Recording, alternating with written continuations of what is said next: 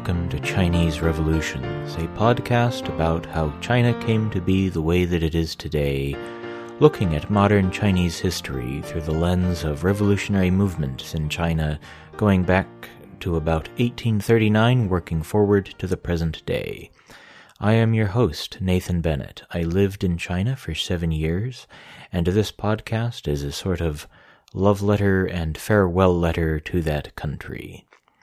If you'd like to support the podcast, uh, please rate and review this podcast on all platforms Apple Podcasts, uh, others. Anyway, uh, share with your friends. You can go to buymeacoffee.com slash crpodcast. You can go to chineserevolutions.substack.com please send me an email at chineserevolutions at gmail.com. I would love to hear from you. All right. As, as we get into the episode for today, I'll say again, we are uh, going from Autumn in the Heavenly Kingdom, China, the West, and the Epic Story of the Taiping Civil War by Stephen R. Platt. Uh, right now, we're looking at the foreign representatives who came to meet Hong Rengan the cousin of the Taiping rebels' heavenly king, and uh, effectively the foreign minister.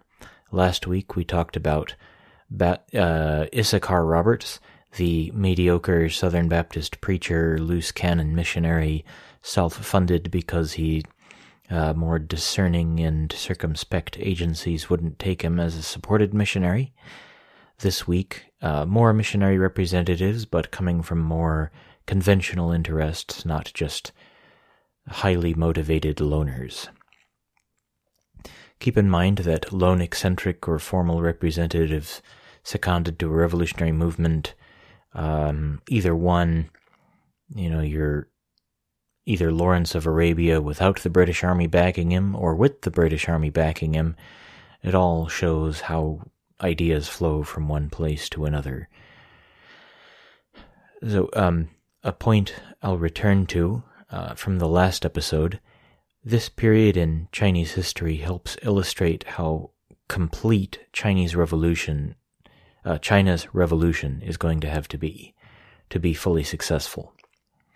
They're going to have to reconstitute the state and their way of doing foreign relations all at the same time. For many centuries, China did not, did Sorry, I, am looking at my outline a bit far away. I've got the microphone in the way. Anyway, China had a sophisticated foreign diplomacy network that it was part of. You know, it was the center, and it set the standards and the norms for East Asian diplomacy. It was the one granting legitimacy and the tokens of legitimacy and though its control over subordinate states was not really very tight at all, the winners of an internal struggle in, say, Korea or Burma had to go to China to receive the traditional tokens of Chinese recognition. As we move on from the Taiping Rebellion, we'll see China as it starts under the Qing to try to work with the new norms and standards decided in Europe you can kind of look at this as see an anthropology of religion i remember from this class i had in college. Tribal societies have the big distant creator god but then they have the closer more familiar gods like zeus and the olympians who did not create the world they just governed it. Um, when the outside world comes in they might turn to a religion like christianity or islam because they see that as kind of their big creator god, but in a way that uh, connects with the outside world that has butted into their previously secluded life wherever they are in the world. So, one interpretation of the Russian Revolution, which was communist, was that they were waiting for the revolutions they were sure would happen in Europe, uh, that they would come to their aid uh, that didn't happen, so basically the USSR was the Russian Empire reborn, but with communist official ideology. So, how that makes sense with the anthropology of religion example. Well, the you know something has happened in the world that has disrupted the you know the the way that they understood the world, but there's something within what they already understood that they can lean on that is already in their culture so that when there's when there's a bump when there's when everything gets joggled there's some way that they shift gears some axis still in their culture on which they pivot. So the Russian revolutionaries uh, the the worldwide communist revolution wasn't going to happen, not the way they thought it would, but Russianness, the model of the Russian Empire, uh, Russian national identity was the model that re emerged despite the international aspirations of the communist movement the fact that it was centered on Russia, that it was made up of Russian nationals, uh, shaped what it was going to become. That, you know, from the Tsar this, to the Soviet Union to the 1990s and then the Putin era, you can see very clear uh, ideas of what Russia is as a state. And so we're going to see how China remains China through all of the revolutions that we're going to be looking at. And in what I just talked about, I'm drawing on insights partly also from the Revolutions podcast by Mike Duncan. He's currently doing appendices episodes reflecting on everything learned over the course of that podcast. Fantastic. It's really worth going through, and it, it inspired this one. When a society goes through a revolution, the natural selection process, as it were, determines what national characteristics will make it through to the next state of historical development. For instance, if China today is a developing nation, so called, they'll be darned if they aren't the ones to show other developing nations how to develop. A core part of Chinese identity is that they're that they've got something to show to the world, and that's going to keep poking through whatever shape China takes. So now to the subject of the visitors to Hong Rengan. Uh, We'll be going over two today. One is Welsh missionary Griffith John in November 1860. Um, he was cautious. He was a little bit uncertain about how he would be received. He was anticipating resentment because of the military force used on the Taiping forces near Shanghai. Uh, the Taiping had approached with friendliness to the foreigners, but their uh, soldiers were blown back with cannon fire from foreigners manning city defenses. Well, he got a friendly reception in Nanjing anyway. As we discussed in a previous episode, they the Taiping thought maybe they wanted to be like the British or the Americans, not the, the French, who they thought maybe were the ones firing the cannons. Well, Griffith John was making a visit, a fact-finding mission of sorts. He's not coming up to to set up a base in Nanjing yet but he's eyeing out the place as a possible place to base missionary efforts from. He took away an edict from the heavenly king, written on yellow silk in red letters, uh, inviting missionaries to come and base themselves in Nanjing.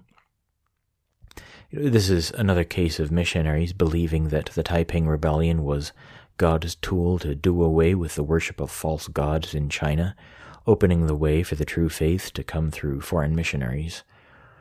Uh, you know, so like th- this is this is how they saw it that the the that the the Taiping were God's way of destroying idols and opening the way for people to be more receptive to the true faith, Christianity. Well, that's up to God if that's what he was doing, but um, that's only for him to know, really. Uh, but for our podcast, we're going by what the human beings were thinking.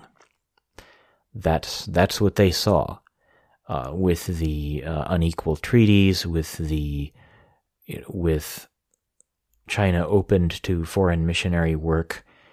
They they were seeing this as their chance to get in and save souls in China. Um, so, it was one of the things that we're going to see in future revolutions is how the Chinese take ideas and they make them their own and do their own thing with what comes in from the outside. For his part, Griffith John thought that the Heavenly King was, you know, wrote like a lunatic, um, but that Hong Rengan was possibly someone who could be an agent of change. Um, he he could see that the Taiping believed in the divinity of the Heavenly King and practiced holding multiple wives. Even Hong Rengan did this, explaining that he was just following the fashion of the Taiping court, just to you know, kind of fit in with everybody to retain influence. He evaluated the Taiping religion as a heretical movement, so it's not true Christianity, and it would need foreign missionaries to set their doctrines right. He was personally enthusiastic about setting up a base in Nanjing, but Protestant colleagues in Shanghai told him he'd pretty much be on his own because uh, it was very, very uncertain how everything was going to shake out. And a colleague steered him towards the possibility of working in Shandong province, opened by the treaties signed after the Second Opium War, well, but anyway, he wrote back to London that the Taiping were winning and he believed that the Qing dynasty was on its way out.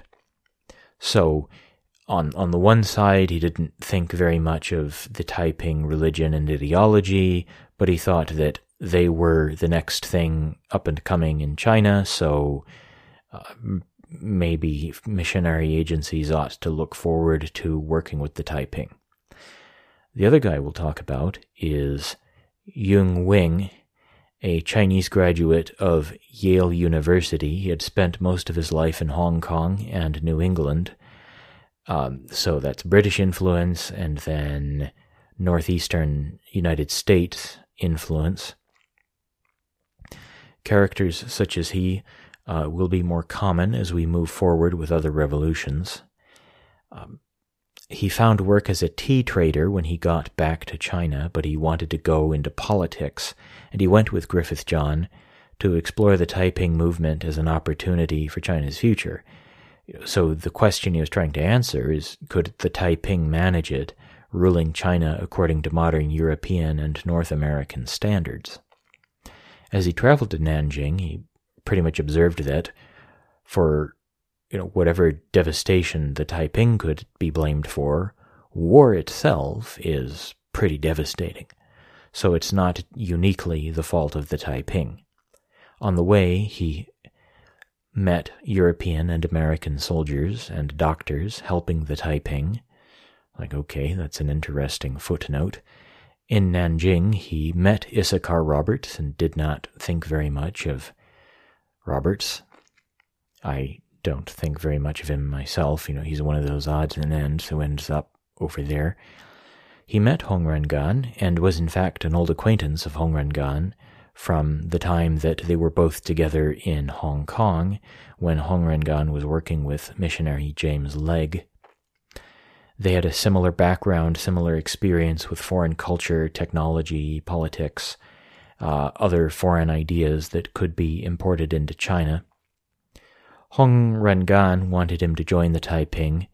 Yung Wing declined to join, but he left some suggestions for how to modernize the um, kind of the secrets of British and foreign power.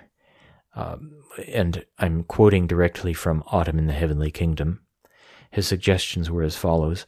To organize an army on scientific principles, to establish a military school for the training of competent military officers, to establish a naval school for the Navy, to organize a civil government with able and experienced men to act as advisers in the different departments of administration, to establish a banking system, and to determine, on a standard of weights and measures, to establish an educational system of graded schools for the people, making the Bible one of its textbooks, to organize a system of industrial schools, and so, in summary, modern military American style schools, preferably Christian, and an industrial economy.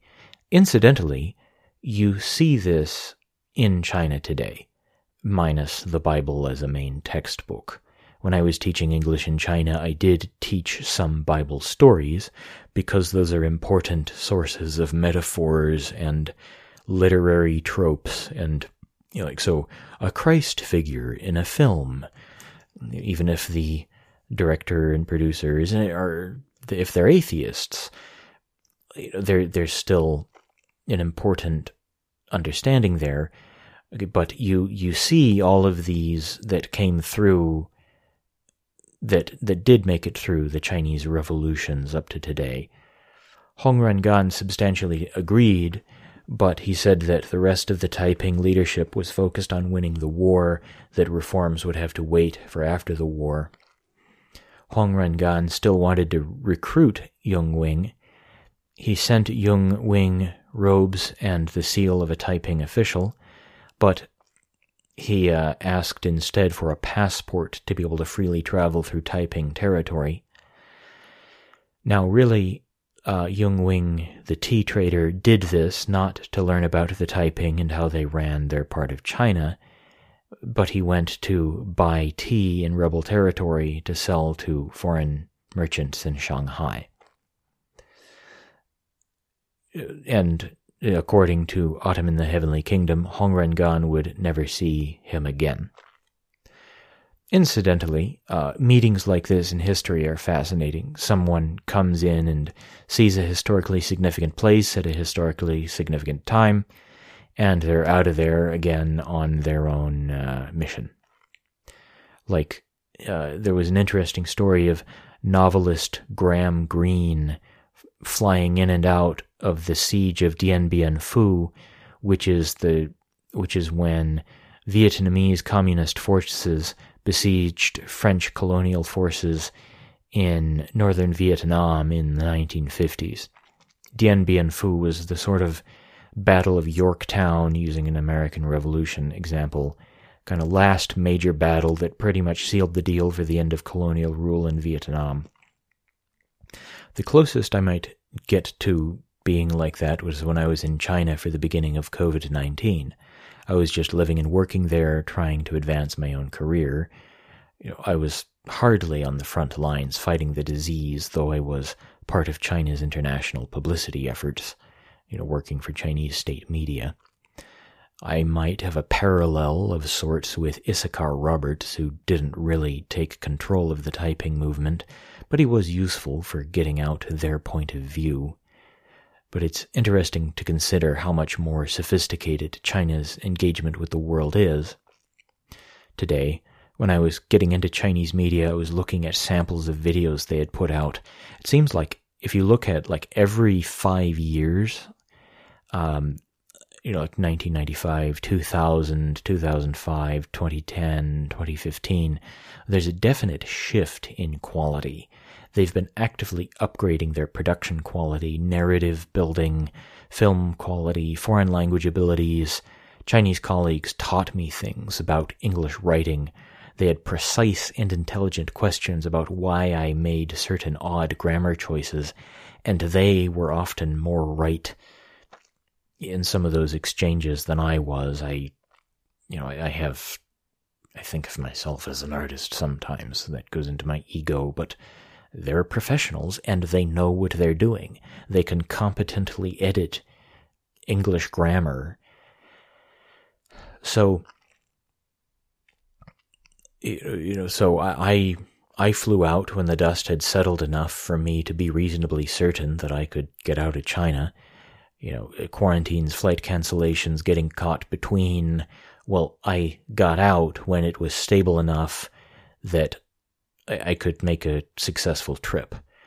Um, I made two significant one way international trips during COVID and didn't spend a single day in quarantine anywhere ever.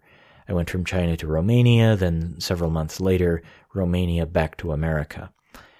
Um, so that's okay. Sorry, personal interlude.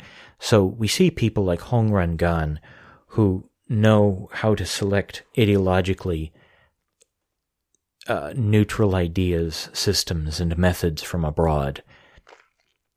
Uh, ideologically neutral because like a modern school system, well, you can put communism at the head of that, you can put a religion at the head of that, but it's it's a technique, it's a system, it's a it's a way of organizing education, uh, and you can use that to propel your philosophy, your religion, your ideology.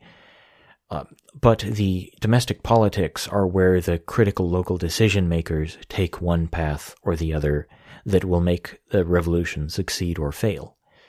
And further, success or failure to resolve certain local issues, maybe even requiring the implementation of foreign ideas, will be the success or failure of the revolution.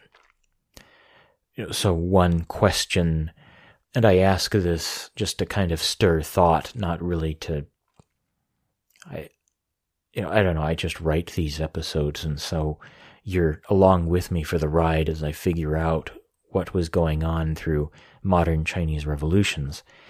Is political control of the territory the success of a revolutionary movement? Our thesis is developing in this podcast, the finish line that I can see so far. That's the complete restoration of Chinese sovereignty which today is pretty much done. Um, the you know China runs itself. That no, they don't have everything exactly as they'd like it, but no country does anywhere. If the Taiping would have won, would they have been able to get the foreigners out of China, such as things were after the Opium Wars, could the Qing have reformed the imperial administration to be able to move into the modern world such that there would still be a Chinese emperor? China moving into the modern world requires China to be able to compete internationally and have its domestic policy and international policy decisions stick. And that's not going to be resolved in the current revolution. You know, today, if China decides something, China decided, and that's what's going to happen. Uh, but not so much with the Taiping. Hong Rengan tells Yung Wing that the war keeps him from being able to put a lot of the idea, the modernization ideas into practice. But so far, what I can see with the Taiping movement was, in certain ways, it was too Chinese to be able to succeed. Unconscious attitudes about China's place in the world kind of rose to the top in how the Taiping leadership did things. It prevented complete acceptance of foreign ideas that it could have used. You know, like so, like why insist on a capital in Nanjing? Were they trying too much to set up a capital? Not enough of a practical refuge? like they they haven't won the war yet and there's a lot of effort going into whatever the hell they are doing in Nanjing. Like if you have political infighting that focuses the decision making and the planning inward, not outward, to organizing the the push for ultimate victory over the enemy. So they, they haven't won their revolution yet. So maybe setting up in Nanjing, like, like see, when, when you have the communists, they set up in Yan'an, But Yan'an is remote, it is defensible, it's, it was where they could set up after the long march, uh, escaping Chiang Kai shek. We'll get there in a lot of episodes later. But Nanjing, they went for the symbolic prize, but, well, we'll come back to that. The being Chinese thing is a critical part of the, of the success or failure of a revolution, as we're going to be exploring them, but the Taiping couldn't lose it enough to save it. The major thing that we're going to see in future revolutions is the fight over what it means to be part of the thing that we know as China. Han nationalism is going to be a pivotal part of of the next revolutions that we'll see, and the Han people being about 92% of the population of China. Eh, like when you see Chinese people and you think of Chinese people, you're thinking of Han, the Han ethnicity, Han culture. So that when you see the revolution that will overthrow the Qing dynasty, Han nationalism is going to be a pivotal part of that. Well, thank you for coming along for today's episode. Um, if I got anything wrong, please write in at ChineseRevolutions at gmail.com due to the nature of this podcast. I'm evolving as I learn things. So, uh, if you'd like to support the podcast, please go to buymeacoffee.com slash crpodcast. If you'd like to join the Substack, please go to ChineseRevolutions.substack.com. If you'd like to give me ideas about what to put in the Substack, uh, send me an email at ChineseRevolutions at gmail.com. And see you in the next episode.